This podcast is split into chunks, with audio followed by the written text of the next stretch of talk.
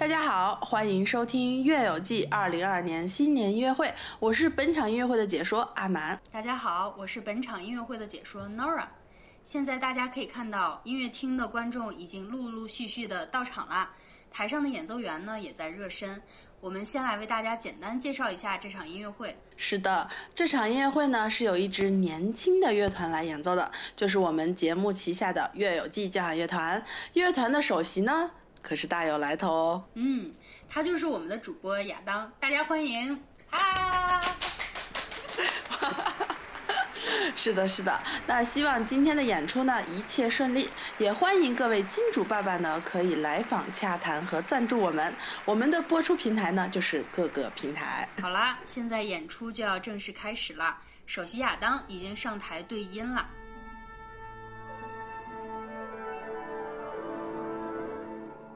那么在这里呢，先介绍一下我们本场音乐会的选曲吧。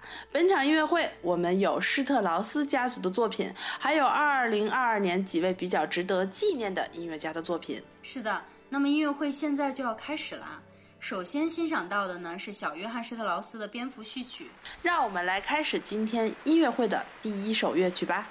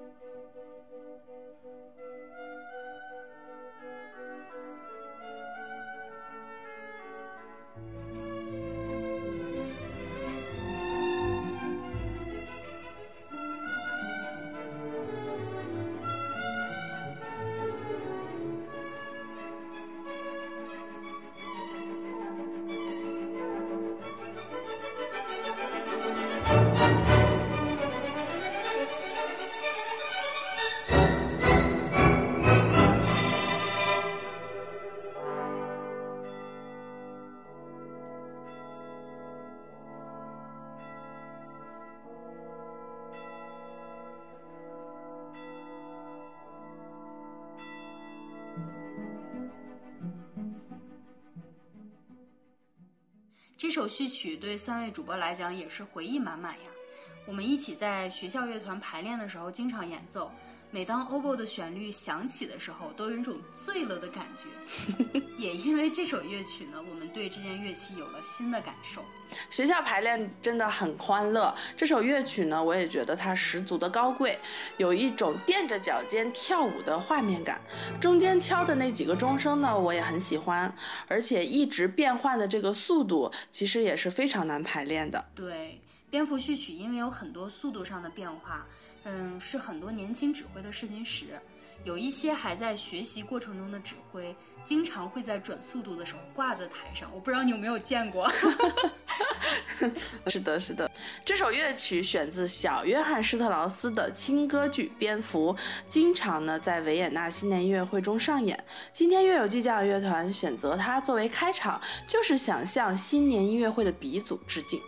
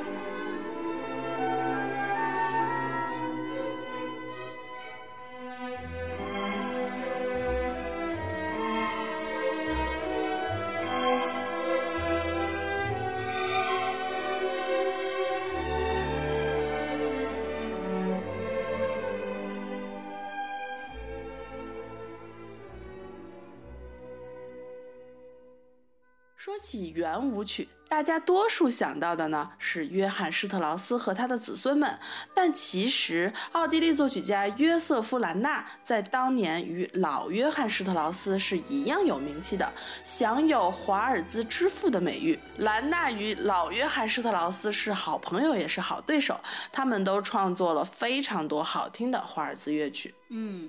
兰纳与约翰施特劳斯都在维也纳最著名的舞会乐团迈克尔帕默乐团任职过，非常欣赏彼此的才华。后来兰纳拉起了自己的小乐队，约翰担任其中的中提琴手。最开始他们的报酬都不足以糊口，年纪最小的老约翰都要拿着盘子去请顾客们施舍食物，真的特别窘迫。乐团最后的成功呢，也是靠兰纳创作的圆舞曲。但有一次兰纳生病了，他临时写了一段乐曲让约翰带乐队排练，但其实还有一点点没有写完。兰纳呢就让约翰补写了一段，结果观众的反应是非常热烈的。就这样呢，约翰施特劳斯认识到了自己的写作能力，从此之后呢，也在维也纳乐团中开始与兰纳平分秋色了。嗯，两个人作品的风格很不同，都有支持自己的乐迷，大家就默认他们是一对竞争对手，就这样也无形中拆散了这一对朋友。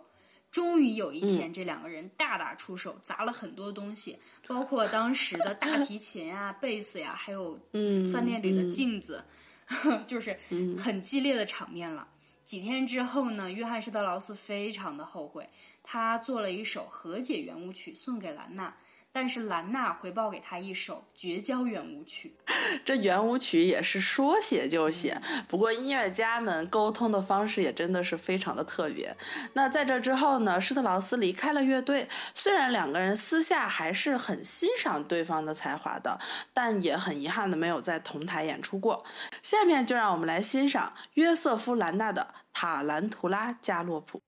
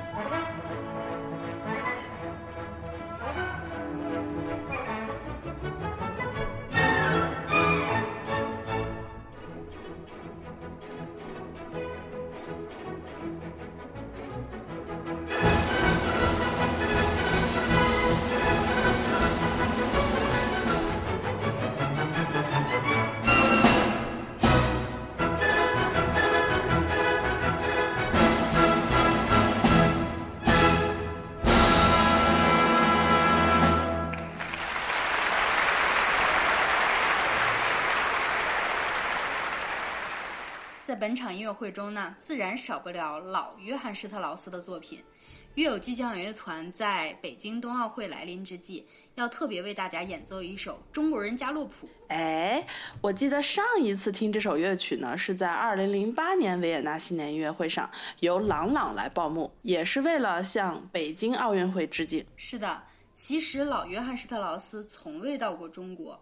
有一天，他在瑞士湖边度假时呢，看到了《马可波罗游记》，由此对这个遥远而神秘的国度产生了兴趣，于是发挥自己的想象力，创作了这一首《中国人加洛普》。好，我们看到演奏员们已经准备好了，让我们来欣赏吧。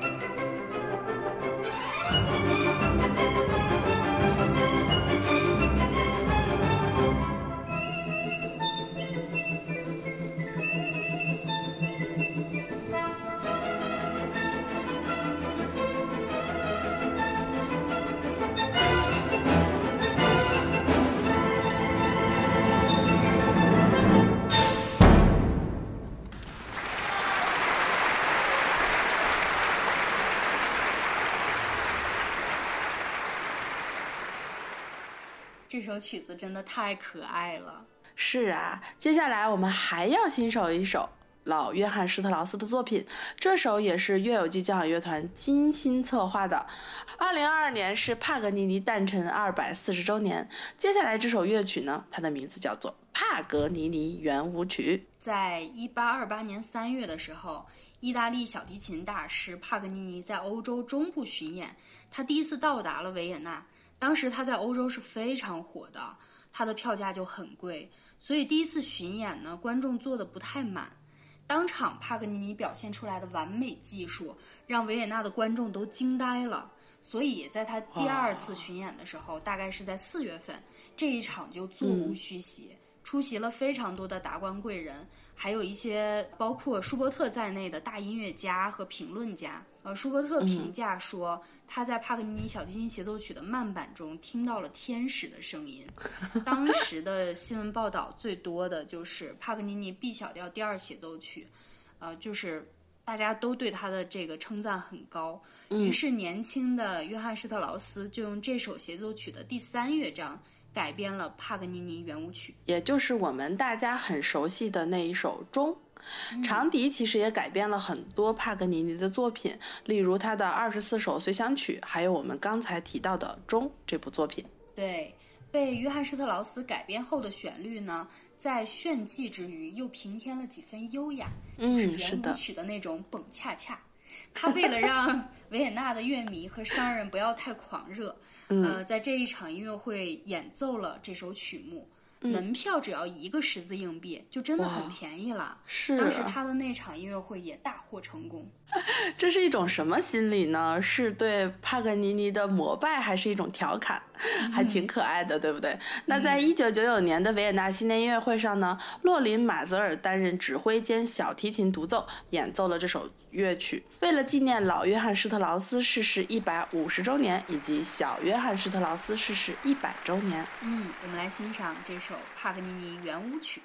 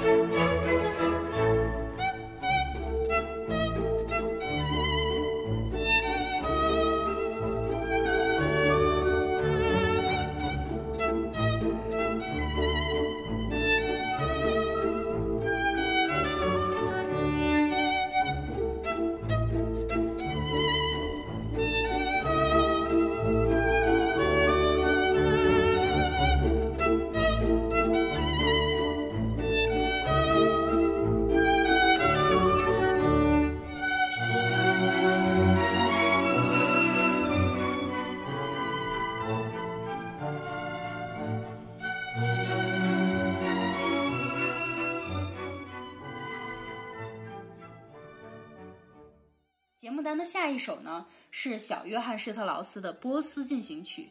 小约翰施特劳斯是一位非常高产的作曲家，他的成就甚至要超过了他的父亲和两位弟弟。老约翰一直觉得学音乐和以此谋生是非常非常艰难的，所以他很反对孩子学习音乐。他更希望自己的儿子做一个银行家。嗯，但他儿子当然不这么想了。有一次，他发现儿子偷着练小提琴，还毒打了他一顿。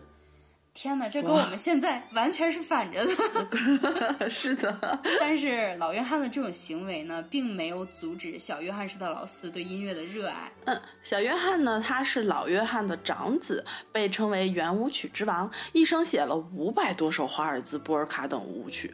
那《波斯进行曲》呢，他创作于一八六五年，最初起名为《波斯军队进行曲》，在维也纳出版时呢，改为现在的《波斯进行曲》，是一首有着浓。玉波斯风格的乐曲，让我们来听听乐团的演奏。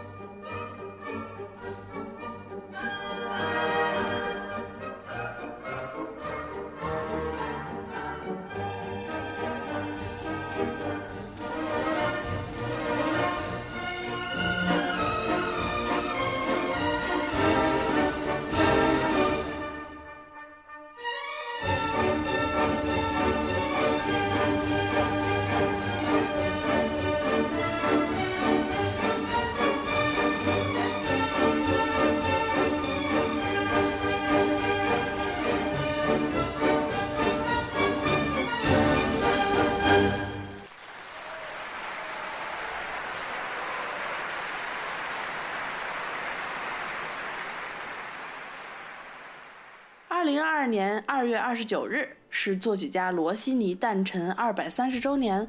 他是一位意大利作曲家，一生创作了三十多部歌剧。他的每一部歌剧的序曲呢都非常的经典，比如《塞维利亚理发师》序曲。今天欣赏的呢是《雀贼》序曲，这是罗西尼第二十一部歌剧。一八一七年首演于意大利米兰斯卡拉歌剧院。作品创作于欧洲连年战争岁月之后，罗西尼呢也在歌剧中完美的表现出了皆大欢喜的那种场面。我想他是想给当时的人们一种心理的慰藉吧。嗯，喜歌剧是十八世纪以来为了区别于正歌剧而兴起的一种更接地气、更欢乐的歌剧。我觉得就是你刚刚刚讲到的。会给人们一些心理上的慰藉，嗯，还有一些日常生活的娱乐。其实许多题材和场景都取材于百姓的日常生活。它的结局呢，大部分是大团圆或者是胜利。我们从这首序曲中呢，就能听出来歌剧中生动活泼的气息。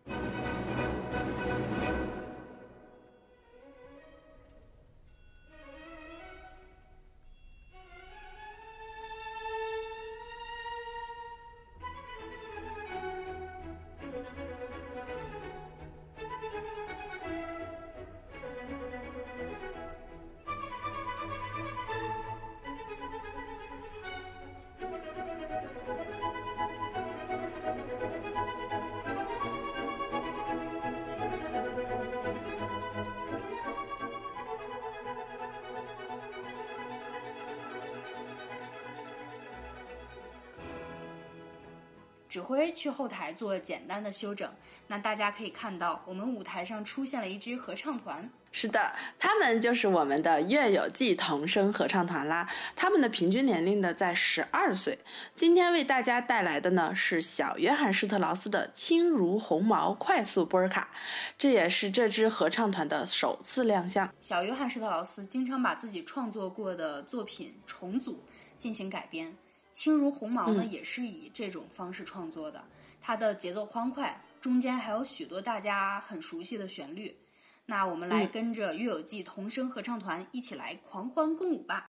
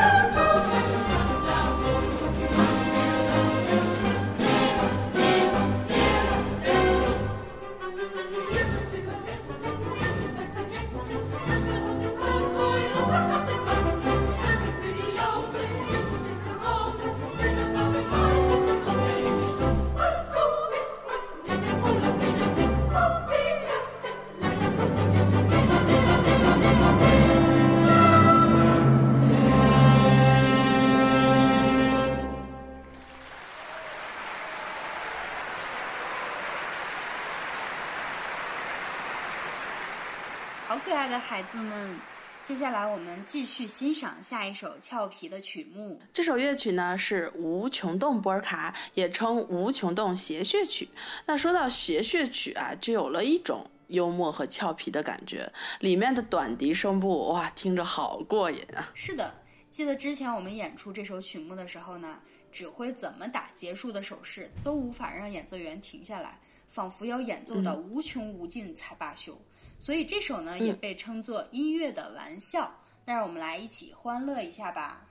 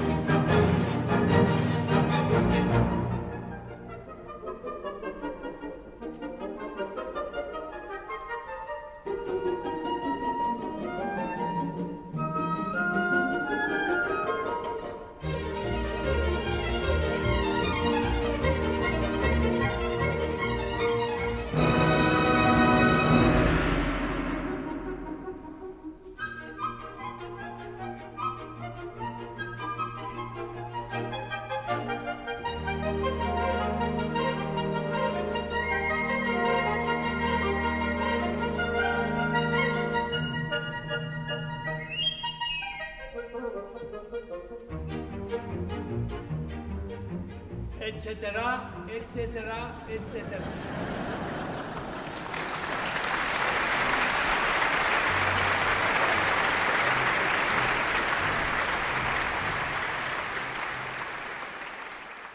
下面要欣赏的是小约翰施特劳斯的《卡罗塞尔进行曲》，也叫旋转木马进行曲。我觉得叫旋转木马应该更贴切。它的旋律呢，让人感觉一直在转圈圈。进行曲也是施特劳斯家族常见的一个题材，最有名的就是拉德斯基进行曲了。卡罗塞尔进行曲是在一九九四年的维也纳新年音乐会上演奏，是一首越听越欢乐的乐曲。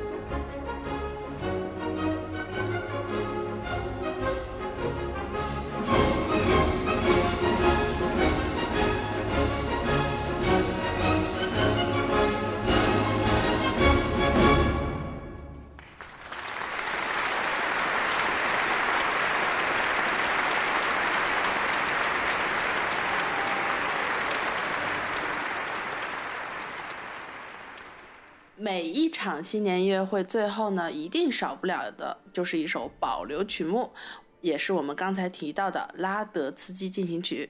是的，它是当时老约翰施特劳斯为了庆祝拉德斯基将军的胜利而创作的。乐曲中慷慨激昂的旋律和浑厚的鼓点声呢，让人们很容易都能加入到它的节奏中去。所以在拉德斯基进行曲响起的时候，观众都会情不自禁地跟着节奏去拍手，这也是指挥乐团和观众互动的高潮了。开创让观众一起拍手先例的呢，就是我们的大师卡拉扬，也是他唯一一次指挥维也纳新年音乐会时候的一个壮举。那让我们一起来跟着乐友机交响乐团造起来吧！我们的新年音乐会呢，也即将在这首乐曲中拉下帷幕。拜拜，新年快乐！新年快乐，拜拜。